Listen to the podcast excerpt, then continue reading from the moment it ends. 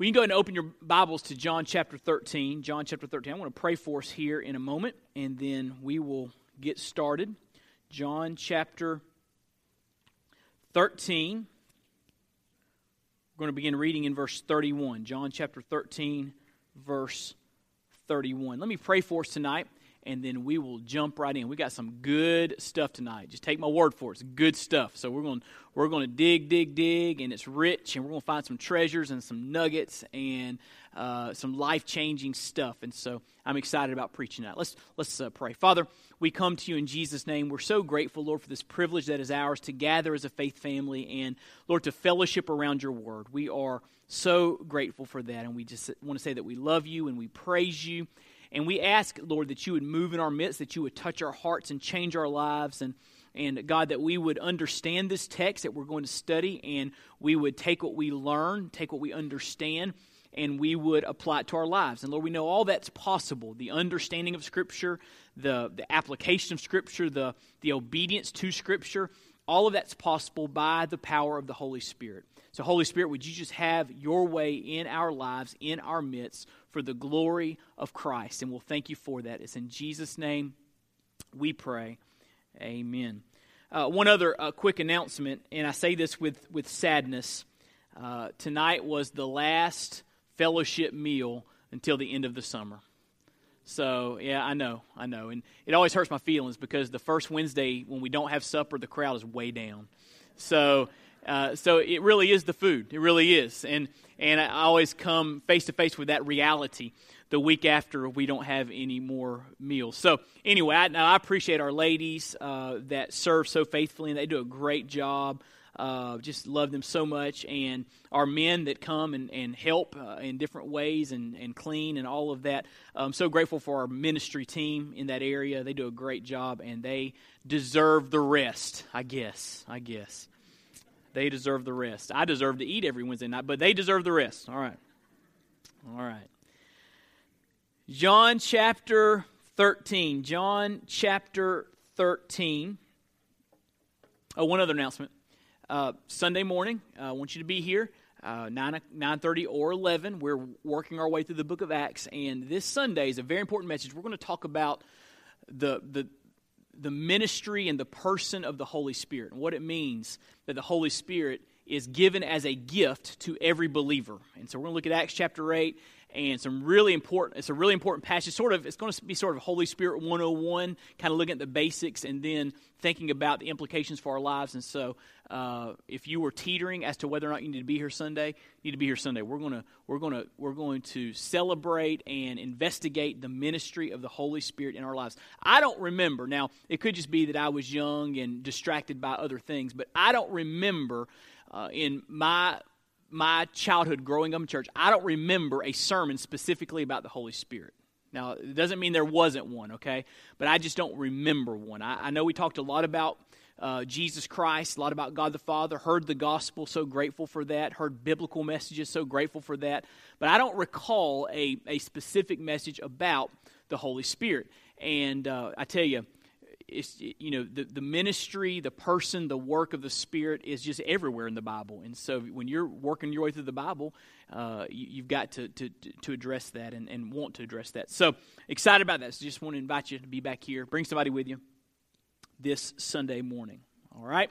John chapter 13 verse 31 the bible says when he had gone out that he speaks of judas when he had gone out, Jesus said, Now is the Son of Man glorified, and God is glorified in him. If God is glorified in him, God will also glorify him in himself and glorify him at once. Little children, yet a little while I'm with you. You will seek me, and just as I said to the Jews, so now I also say to you, Where I'm going, you cannot come. A new commandment I give to you that you love one another. Just as I have loved you, you also are to love one another. By this, all people will know that you are my disciples if you have love for one another. So we're going to dig into this passage. Uh, just kind of a quick word about this study. We're calling it Lessons from the Upper Room. And on the night that Jesus was betrayed, the night before he was crucified, Jesus gathered his disciples, small band of, of, of disciples in the upper room, and he instituted the Lord's Supper in that upper room. And before he goes out to the Garden of Gethsemane, where he would pray and then be betrayed, Jesus spends some time uh, teaching his disciples. And this teaching is just rich. And, and, and so that's what we call it lessons from the upper room. Is Jesus has some things he wanted them to understand before he was taken away from them. And so we just kind of been walking through these lessons. We, matter of fact, we only done one. Uh, a few weeks ago, we looked at uh, John 13 and Jesus washing his disciples' feet. But tonight, I want to talk to you about a new command. He gives his disciples a new command. Why does he call it new? I'll answer that later on. But it's a new command here in John chapter 13. And what I want to do is I want to just walk through this passage under four different headings because we need to understand all that's going on here to understand the new command that Jesus Christ gives his disciples and subsequently gives us. So here are the four aspects of this passage. Number one, and I could preach about this all night, the unparalleled resolve of Jesus. The unparalleled resolve of Jesus. There in verse 31, it says, When he had gone out, speaking of Judas, Jesus knew that Judas was going to betray him. Remember, he identifies him at the, the meal that he has with his disciples. And Judas uh, leaves the supper and he is going to bring the religious leaders and the temple police and the soldiers to where Jesus was going to be so that he could be arrested and ultimately executed. And so Judas has made his decision. It says he has left the room, and Jesus says, Now, now that he's gone, now I want to talk to you about some things. But it's interesting to note that it was after he had gone out. I like what G.B. Caird says. He writes, With the departure of Judas, all the actors in the drama, and Jesus in particular, are committed to their courses of action, which make the crucifixion virtually accomplished. Jesus knew what was at stake when Judas left the room. He knew the cross is going to happen. And yet, he doesn't run. He teaches his disciples, he spends time with them, pouring into them. He goes to the Garden of Gethsemane with full knowledge that he was about to be betrayed. In other words, Jesus Christ chose Calvary. He knew it was coming, and he stayed the course that led him to that place called the skull. And here's how I'd like to say it Jesus had marched toward Calvary bravely and faithfully, and now the time had come. Now that Judas had left, the time had come. He was going to be arrested, he was going to be tried, he was going to be beaten, he was going to be crucified. He knew the time had come. But his resolve in this passage is nothing new. As a matter of fact, Jesus had showed resolve throughout his ministry. Let me show you a couple places. Turn over to Mark chapter 10. I saw this the other day in my quiet time, and it blessed me. It really did. Look in Mark chapter 10 with me. Mark chapter 10.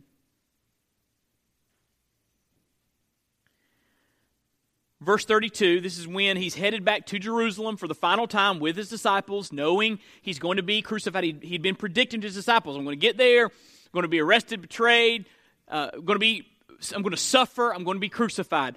In verse 32, knowing what was coming, it says, And they were on the road going up to Jerusalem, and Jesus was walking ahead of them. Jesus knew what was coming, but he led the way. He was marching bravely, faithfully toward Jerusalem. And it says, as they saw Jesus walking ahead of them, knowing what was coming, says they were amazed. And some of them, it says, were, were afraid, the ones following. They were scared to death. That's why they were amazed that Jesus Christ was out in front leading the way. They were amazed at the resolve of Jesus that would keep walking towards Calvary, even though he knew the suffering that would be his. Over in Luke chapter 9, verse 51, the Bible says, quoting Isaiah 50, it says that Jesus set his face like flint toward Jerusalem. Flint's a hard rock. And it's the Bible's way of saying that Jesus Christ was committed to go to the cross. There was no turning back. So we see in John 13, Judas leaves. Jesus knows what's coming, but he's showing unparalleled resolve. He knows his time has come because he says there, back in John 13, after Judas left, look what he says. Let me get there.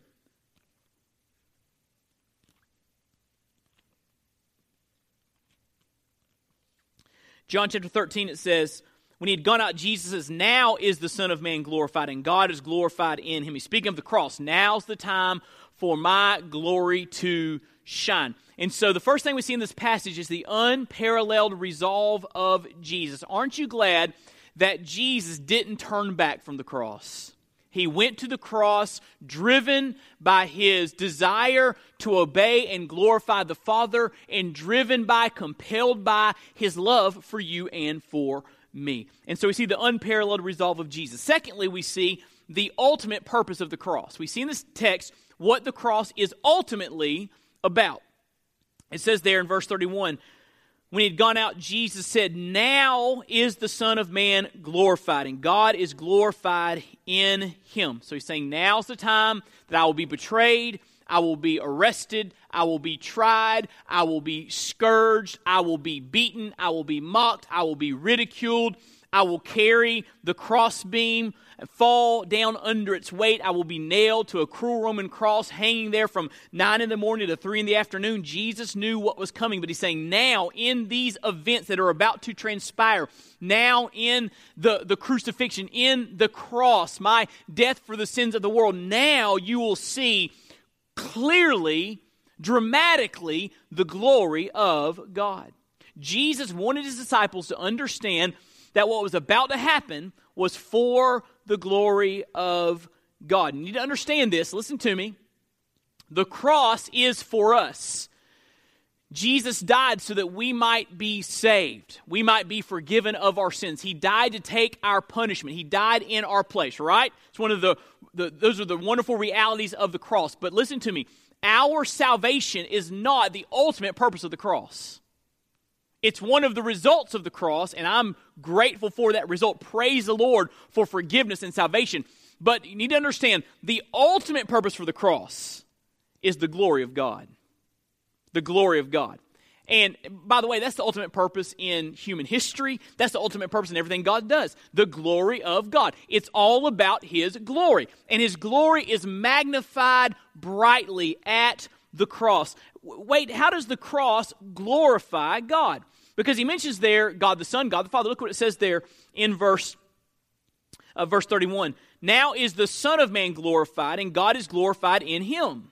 If God is glorified in him, God will also glorify him in, in, himself and glorify him at once. So God the Son's glorified at the cross, God the Father's glorified at the cross. How is God glorified? And by the way, the word glory speaks of worth. And so when we say that God is glorified at the cross, we're saying that God's worth is on full display at the cross. The word glory, the Hebrew word, is the word kavod, and it, and it carries with it the idea of weight. And in ancient times, kings would actually weigh their possessions to see who was worth more. And if one king had more stuff that weighed more than this king down the road, this king was worth more than that king. So that word kavod came to be used with the idea of worth. So when we say that God is glorious, what we're saying is God is worthy. He weighs much. He is, he is a God of, of infinite value and worth. And, and when we worship what we're doing, listen, when we worship, what we're doing is we are ascribing to Him the worth that is due His name. We are recognizing, God, you are worthy. God, you are majestic. God, you are glorious. This is what worship is. We are responding to the infinite worth of God. And His worth is clearly, dramatically displayed at Calvary. Now, how does the cross magnify the greatness or the worth of God? Well, the cross glorifies, first of all, the Son's obedience. The Son's obedience. He says there that the Son of Man is glorified. Now the time has come, you're going to see the Son of Man glorified. Over in Philippians 2, the Bible speaks of Jesus Christ Uh, emptying himself to take on human flesh, to take on humanity.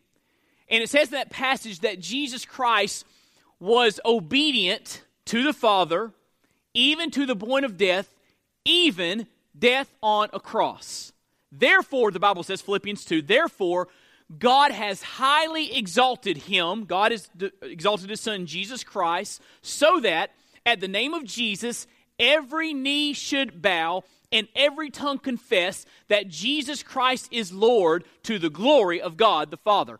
And so, because Jesus Christ displayed obedience to the Father in going to the cross and dying for our sins, taking our punishment, God has said, You are, are, exalted. And when Jesus Christ is exalted, it exalts God the Father who sent him.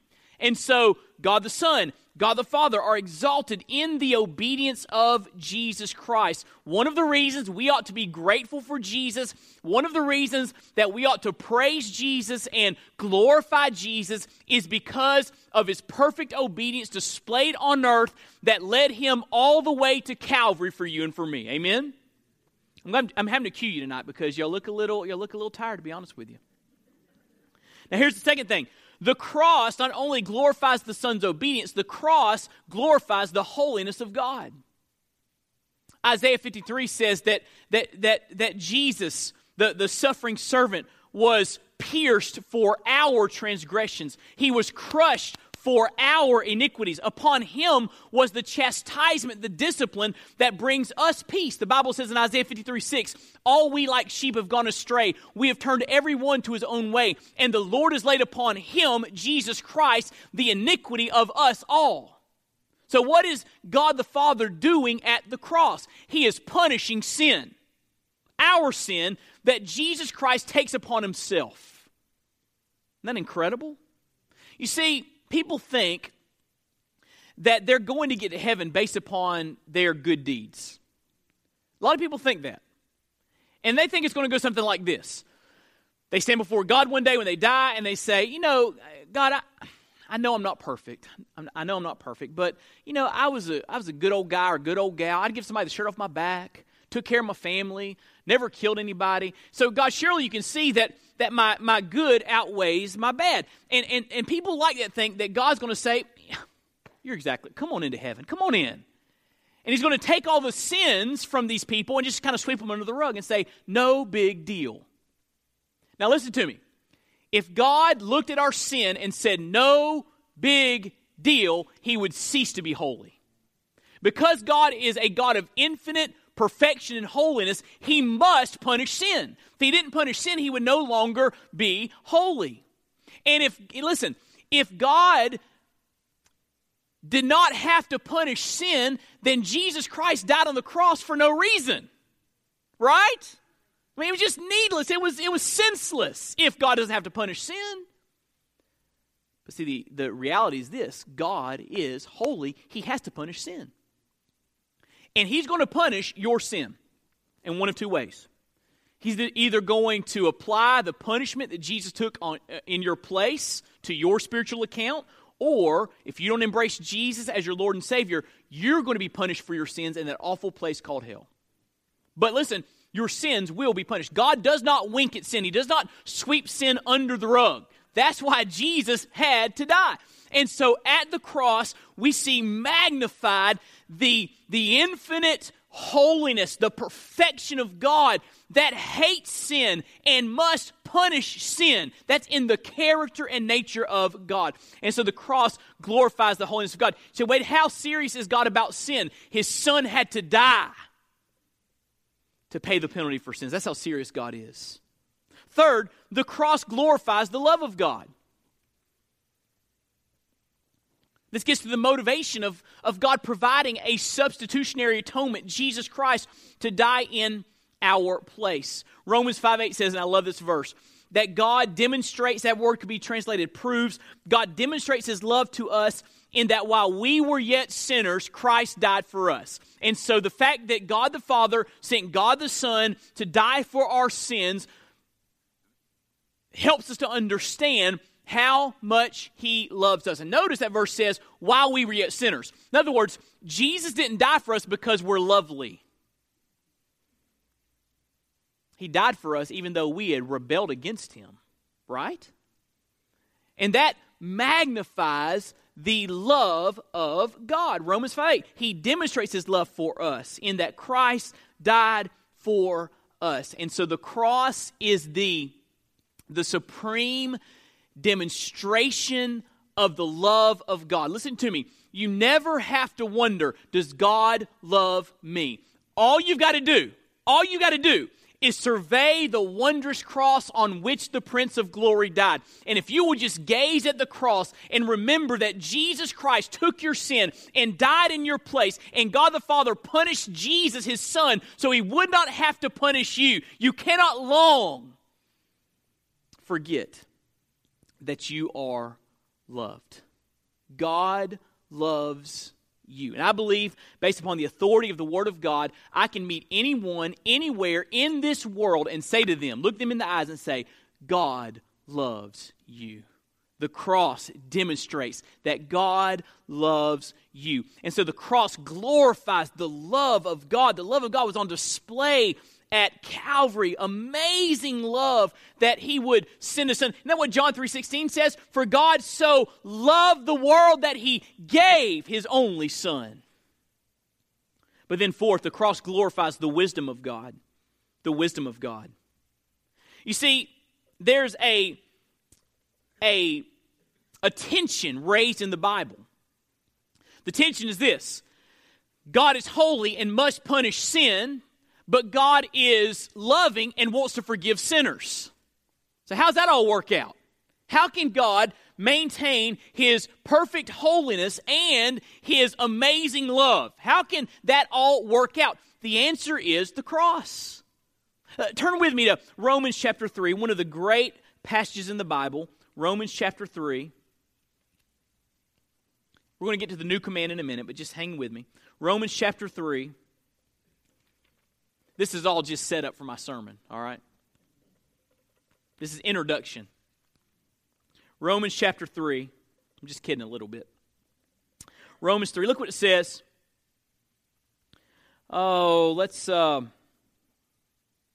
let's look in verse 23. Start there.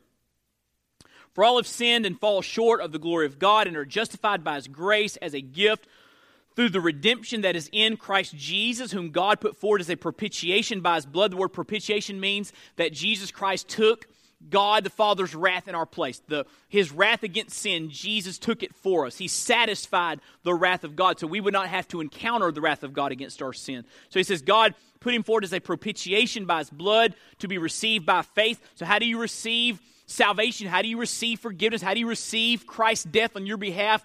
Through faith, believing in him. This was to show Jesus Christ dying on the cross as a propitiation for our sins, God sending him to the cross. This was to show God's righteousness because in his divine forbearance he had passed over former sins. It was to show his righteousness at the present time so that he might be just, watch this, and the justifier of the one who has faith in Jesus Christ. So the cross allowed God to be just and punish sin, but also to be a loving justifier who forgives sinners. Because at the cross, he made a way for sinners to be saved, but he also punished sin as he punished his son who died in our place. So the cross glorifies the wisdom of God. God's the one that that that that conceived of this this way for sinners to be saved and his holiness to be upheld. G.R. Beasley Murray writes God was glorified in the perfect obedience and love of the Son, which was, however, at the same time a revelation of the love of God to humankind. In virtue of that act, God glorifies the Son in Himself. So, back in John 3, Jesus is clear. The time has come. Judas has left. He's going to betray me. He's going to hand me over to the religious authorities. But understand that this time that has now come, my time of crucifixion, it is for the glory of God. John chapter 13. So let me just say this to you, just kind of parenthetically. If, if, you, um, if you run out of reasons to praise God, that should never happen. Let's just say that you do. Let's you run out of reasons to praise God. Just start praising Him for the cross. Because at the cross, He is ultimately glorified. We're saved, He is glorified. I'm so grateful for the cross. But let's go to the third thing very quickly. Let's talk about the urgent seriousness of the moment the urgent seriousness of the moment. This kind of frames the entire discussion about upper room teaching. Look what it says in verse 33, back in John 13. Jesus says, Little children, yet a little while I'm with you. You will seek me, just as I said to the Jews. So now I also say to you, where I'm going, you cannot come. So Jesus wants them to understand he would not be physically with them indefinitely. Jesus knew he was going to die on the cross, he was going to rise from the dead, spend about 40 days appearing to about 500 followers of Christ. But then he knew at the end of that time period, he was going to ascend to the Father. The other day, my daughter Abby asked me what ascend means because I said it in some context. And I said, well, floats. He's got, you know, he, he goes up. He just goes up into the air. How do you explain that? Ascend. So he just, he just, he, you know, he's there one moment and then he just goes back up into the air, up into the clouds. And the Bible teaches he is at the right hand of the Father. Uh, but he's letting them know, listen to me, I'm, I'm not going to be physically physically present with you indefinitely. Now we know that Jesus Christ is always present with us. He said when he gave us the Great Commission, I'll never leave you, or he said, uh, I'm with you always, even to the end of the age. In Hebrews, Jesus is quoted as saying, I will never leave you nor forsake you. And so Jesus is always with us, spiritually speaking, but he's not physically with us, right? One day, our faith will become sight. We'll see Jesus, we'll be like him, 1 John 3. But right now, he is spiritually present in our lives. And he wanted the disciples to understand there's going to be a shift it's going to be different for you to follow me when you can't see me. It's going to be different. And so here's some things you need to understand. Now, I believe that sets the stage for all of the upper room teachings. He wants them to understand what it means to live for Christ by faith and the resources that he has given us to live the Christian life by faith. And so he gives them this statement Listen, you're not going to be able to go where I'm going. I'm going to heaven, and it's not your time yet. One day it will be your time. It's not your time. I'll be in heaven. You'll be on earth. I will not be physically with you. And so understand that you need to listen up.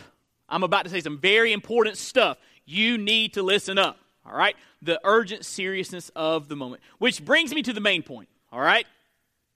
He gives them, as he has them, you know, on the edge of their seats, understanding the seriousness of that moment, he gives them a new command. The new command.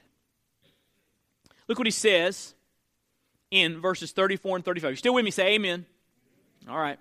34 and 35. Jesus says,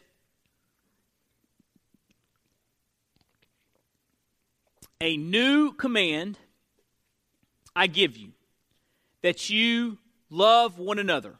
Just as I have loved you, you also are to love one another. By this, all people will know that you are my disciples if you have love for one another. So, so just very basic. What is the new command he gives them in the upper room as he wants them to understand he's no longer going to be physically with them? Here it is. The new command is to love one another like Jesus loves us. That's the command he gives the disciples and by extension, he gives us, because he's talking about loving one another, other disciples. And so, if you're a disciple, then you are to obey this command love one another like Jesus loves us. Now, here's the question What makes this command new? A new command. Because this isn't the first time he's taught love, that we're to love others. As a matter of fact, way back in the book of Leviticus, in the Torah, the first five books of the Old Testament, Leviticus 19 says, 18 says, love your neighbor as yourself. Jesus quoted Leviticus when he was approached by a lawyer and they asked, uh, the lawyer asked, What are the great, greatest commandments? What's the greatest commandment? And Jesus said, The great, greatest commandment is love the Lord your God with all your heart, your soul, and your mind. The second is like it. What? Love your neighbor as yourself. And Jesus said, On these two commandments, loving God, loving neighbor, on these two commandments, hang the entire law and prophets. That sums up the entire moral law of God just by loving Him, loving others. In other words, instead of keeping a checklist of commandments, have I done this? Have I done this? Have I done this? Have I not done this? Instead of having this checklist of commandments, just love God and love others, and you'll and you'll obey the commandments. Right? Covers it all, right? And so Jesus had already taught this that you are to love your neighbor as yourself. So why in the world does he say here it's a new commandment? Because he'd already stated this commandment. Let me give you several reasons this is a new commandment. Specifically, three reasons this is a new commandment. And just be forewarned, this is really good stuff. All right? Number one, it's a new command because of a it's a it, it, it focuses on a new object. A new object. There's a new object, a new direction for the love of God's people. Look what it says there in verse 34. A new commandment I give you that you love one another. Everyone say one another. Now, there's a, a, a, a, difference between this and Leviticus 19 and, and when Jesus gives the great commandments to the lawyer and the religious leaders. When he gives the great commandments, he says, Love the Lord your God with your heart, your soul, and your mind. Love your what? Neighbor as yourself. Here he says, Love one another. So there's a difference there, a different object. It's not just loving your neighbor, it's loving one another. Now, Wade, why is this, what, uh, what why is that a, a big deal, that, that difference in language? Well, we are called, you and I are called, the disciples were called to love all disciples of Jesus. That's what it means by the one another. We are called to love all disciples of Jesus. So, anyone that's in the body of Christ, we're commanded to love them. It's more than just loving your neighbor, it's loving those who are followers of Christ. The object was now one another instead of neighbor. And here's why this was important the Jews had twisted the teaching about loving your neighbor. And they twisted it in such a way that they got away with loving, you know, the Jewish family that lived beside them, but they could righteously hate the Samaritans that lived, you know, across the line in Samaria. Or they could hate the Gentiles. And so they would justify their hate by saying, hey, the Bible says, love your neighbor. I love my neighbor. I love the Jewish family beside me. I just don't like the Samaritans. I, I just don't like the, the I don't like the, the Greeks. I don't like them at all. I don't want them in my house. I don't want to go in their house. I, I don't like them. I hate them. And, but they'd say, but I love my neighbor. But see, Jesus changes things when he says, I have a new command for you.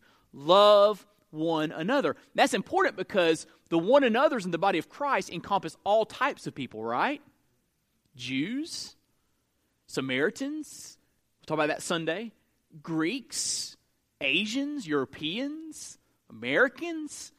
So when he says love one another, he is, he is broadening the scope of the command. The, the, the, the, the followers of Christ cannot hide behind the idea of, well, I'm just loving my neighbors. I don't have to love everyone. He's saying you need to love one another. Now, to understand this, you need to understand how divided the world was in the first century. You had divisions between masters and slaves. You had divisions between Jews and Gentiles. You had divisions between Greeks and, and, and Jews. The, the Greeks regarded the Jews as barbarians. The, the Jews considered the Gentiles to be dogs. The Jews hated the Samaritans and called them Assyrian half breeds. I mean, there was so much division in the world in the first century. And what do we see in our world today? Great division, right? Conflict. You see, you see um, Ferguson and and, and, and Baltimore and, and the different conflicts that, that stem from great division in society. That's nothing new. You need to understand that. That, that division among people is nothing new. It goes all the way back to, to as old as humanity is, and it was certainly true in the first century.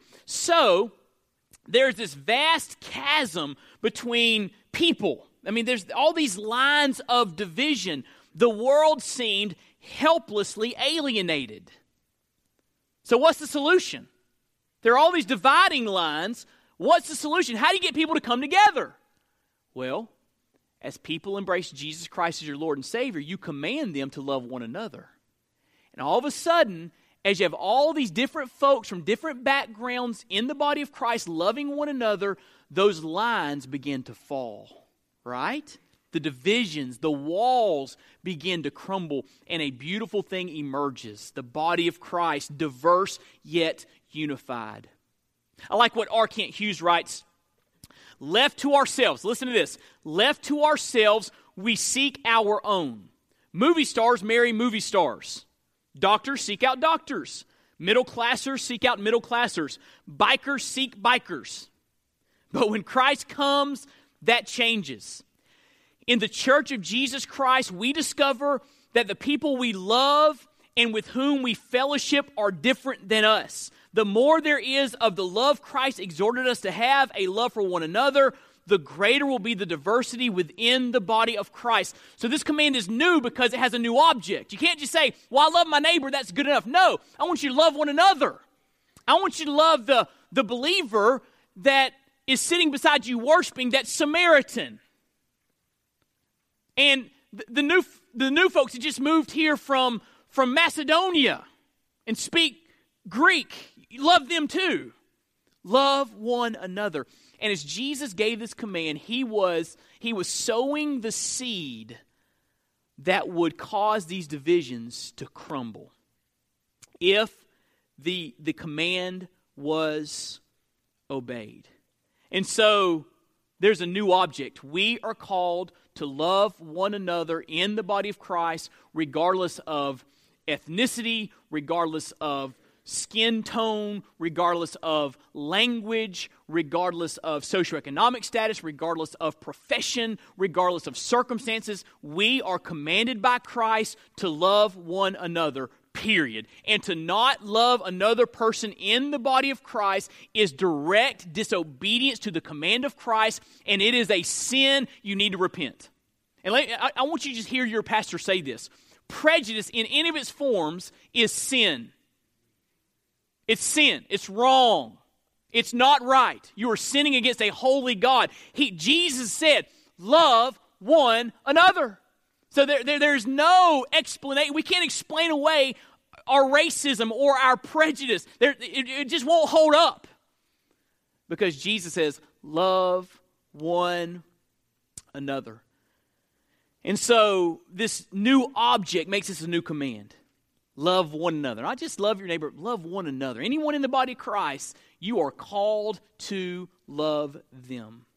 And here's another thing not only a new object, but there's a new measure, a new measure of our love. Jesus raises the bar here. Look what he says in verse 33 or verse 34. A new commandment I give to you that you love one another, and here it is, just as I have loved you. Wow. That's the standard of our love.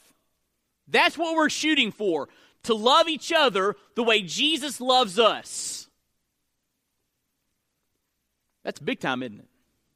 That's not easy. Jesus has raised the bar. And so we're commanded to love the way Jesus loves us. The measure of our love for others is Jesus' love for us. If we're not seeking to love others the way that Jesus loves us, then we are not obeying this command. In other words, we are to love in the light of the cross. We're to love in the light of the cross. How did Jesus love us? Well, he, he came to serve.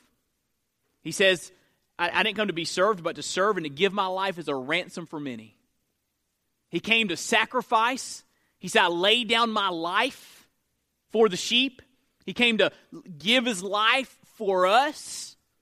He sought us out. He said in Luke 19, verse 10, uh, that the Son of Man has come to seek and to save that which was lost. So here's the picture of the love of the Savior seeking, serving, sacrificing. That is great love, right?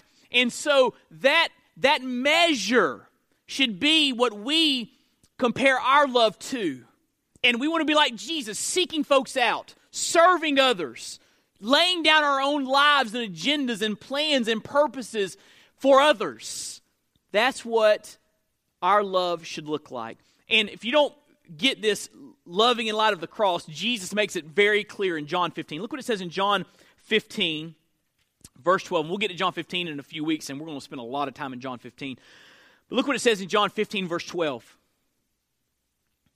This is my commandment. He's repeating it here that you love one another as I've loved you, the measure of our love. And, and then he, he defines it for us a little bit more clearly in verse 13. Greater love has no one than this, that someone lay down his life for his friends. So it's clear. The kind of love he's looking for in your life and my life for others is sacrificial love right? Not just lip service kind of love, but you're actually taking action to demonstrate your love to others, to, to, to love others so that you can put their good above your good. That's the kind of love he's looking at. And so this, this new commandment is new because of the new measure. Love as I have loved you. That is a tall order. I think that's why Jesus said over in John 15, verse 5, apart from me you can do nothing you can't you can't you can't exemplify this kind of love you can't live out this kind of love without without god's help right? You got to have his help to be able to love like this. But make no mistake, the measure of our love is the cross, the love of Christ displayed at Calvary. By the way, it's the same with husbands and wives. You know, over in Ephesians chapter 5, uh, the Bible says that, that, that wives are to submit to the leadership of their husband. The Bible's very clear on the role of husband and wife uh, in the home. God has given primary spiritual leadership to the husband, and the wife submits to that leadership and comes along beside the husband to, to encourage as, as, as, as the husband and wife try to lead the family in a, in a God honoring direction. Uh, and so you say, well, boy, that's that's tough that the wife has to has to submit to the husband. Well, guess what it says about husbands? It says over in Ephesians five verse twenty five that husbands are to love their wives like Christ loves the church. Think about that. I would say that's the tougher one. Love our wives like Christ loves the church. And by the way, I've never seen any woman that had a problem submitting to someone that loved her like Jesus. You just won't find that. Because here's the, here's the biblical picture. How does Jesus love? He, he gives, he serves, he, he surrenders, he sacrifices, and, and, and he comes to his wife and says, I'm putting you above my needs and uh, above my wants and my desires. And wife says, Well, I'm, I'm submitting to your leadership. And, and they're both trying to outdo each other in putting the other ahead of themselves. It's beautiful, isn't it? It's not give and take, it's give. We're, we're giving each other. We're, we're, we're, we're laying down our lives for the good of the other. When that's happening, you see a healthy, God honoring marriage. But it's the same here. The measure of our love is to love like Jesus loves us. But finally, we'll finish with this there's a new purpose. Why is this a new commandment in John 13? There's, there's a new. Um, a new, a new um, object, sorry, there's a new measure, but third, there's a new purpose. Look what he says in verse 35. And this is so clear and so compelling. He says, By this, by you loving each other as I loved you, by this all people will know that you are my disciples if you have love for one another. So we see in this a purpose that should drive our obedience to this command. That people see and they know that we are his disciples. So let me say it like this this is in your notes. Loving unity in the body of Christ is a witness to the world of the saving love of Jesus. Loving unity is a witness to the world of the saving love of Jesus, which would lead us to the opposite division and strife and backbiting and slander and fighting in the body of Christ is a is is appalling for the world to see. It drives people away from Christ instead of to Jesus Christ. And, and you know, if we went around the room and, and did some, some interviews, some testimonies about past church experience, I bet we would have a lot of folks in here that could talk about some pretty horrendous things they have witnessed in the body of Christ. Just people acting fleshly, people acting ugly, and it just ought not to be that way. You know, it's like you drive into a community and you see Harmony Baptist Church, and you drive a few miles down the road, and there's New Harmony Baptist Church. Think about it. Some, some of you get that when you get home. And, and really, the, the, the division the church has, has, has made the church, by and large, a laughing stock. People are sitting back going, I don't want anything to do with that. I can fuss and fight in my home and fuss and fight at work. I don't want to fuss and fight at this, this you know, church gathering. And so we need to understand that this idea of loving each other as Christ loves us is a witness to the world of the saving love of Jesus. Now, here's the question Why is our love for others a witness to the world? Well, two things. Number one, it's appealing. It's appealing.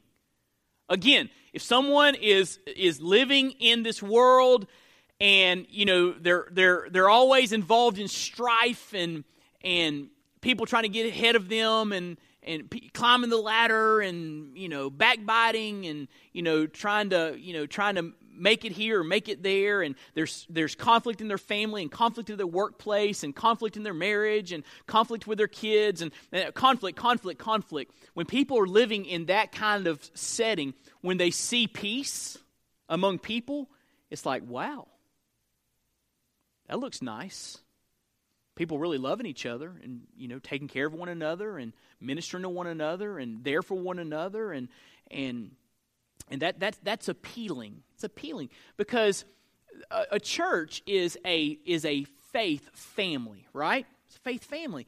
And when they see a family, a family getting along, it's like, wow.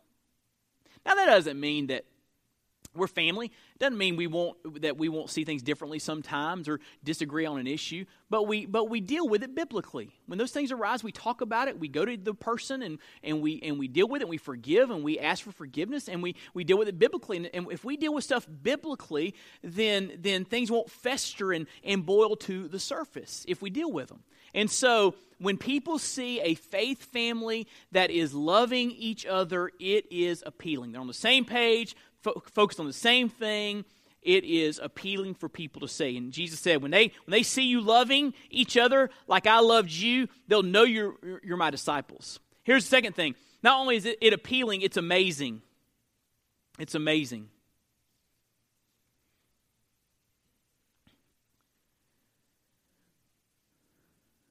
You walk into church, you see people there that that are different, different backgrounds, you know, different professions, different family situations, different circumstances, different skin colors, whatever the case may be. When you see people together and they love each other, it's, it's amazing to see. It is compelling for people to see that. I like what Alexander Maclaren, preacher of old, wrote. He wrote Barbarian, Scythian, bond and free, male and female, Jew and Greek, learned and ignorant, sat down at one table and felt themselves all one in Christ Jesus. They were ready to break all other bonds and to yield to the uniting forces that streamed out from his cross. There never had been anything like it. No wonder that the world began to babble about sorcery and conspiracies and complicity in unnameable vices. It was only that the disciples were obeying the new commandment. And a new thing, listen, a new thing had come into the world a community held together by love and not by geographical accidents or linguistic affinities or the iron fetters of the conqueror. The new commandment made a new thing, and the world wondered. They thought, what's going on with those Christians? What is the deal? I don't understand it. Because it's a new thing that Christ did in the world. And Christ is continuing to do that new thing up, into, up until, uh, up through our day. And as we love each other, we are showing the world the greatness of Christ as we love each other like Christ loved us. We can make the world wonder by our unity. Which leads me to this question, kind of come full circle to personal application and, and where you are in your life. Do those, this comes from James Montgomery Boice, do those who are not yet Christians see God in you? It is a breathtaking thought.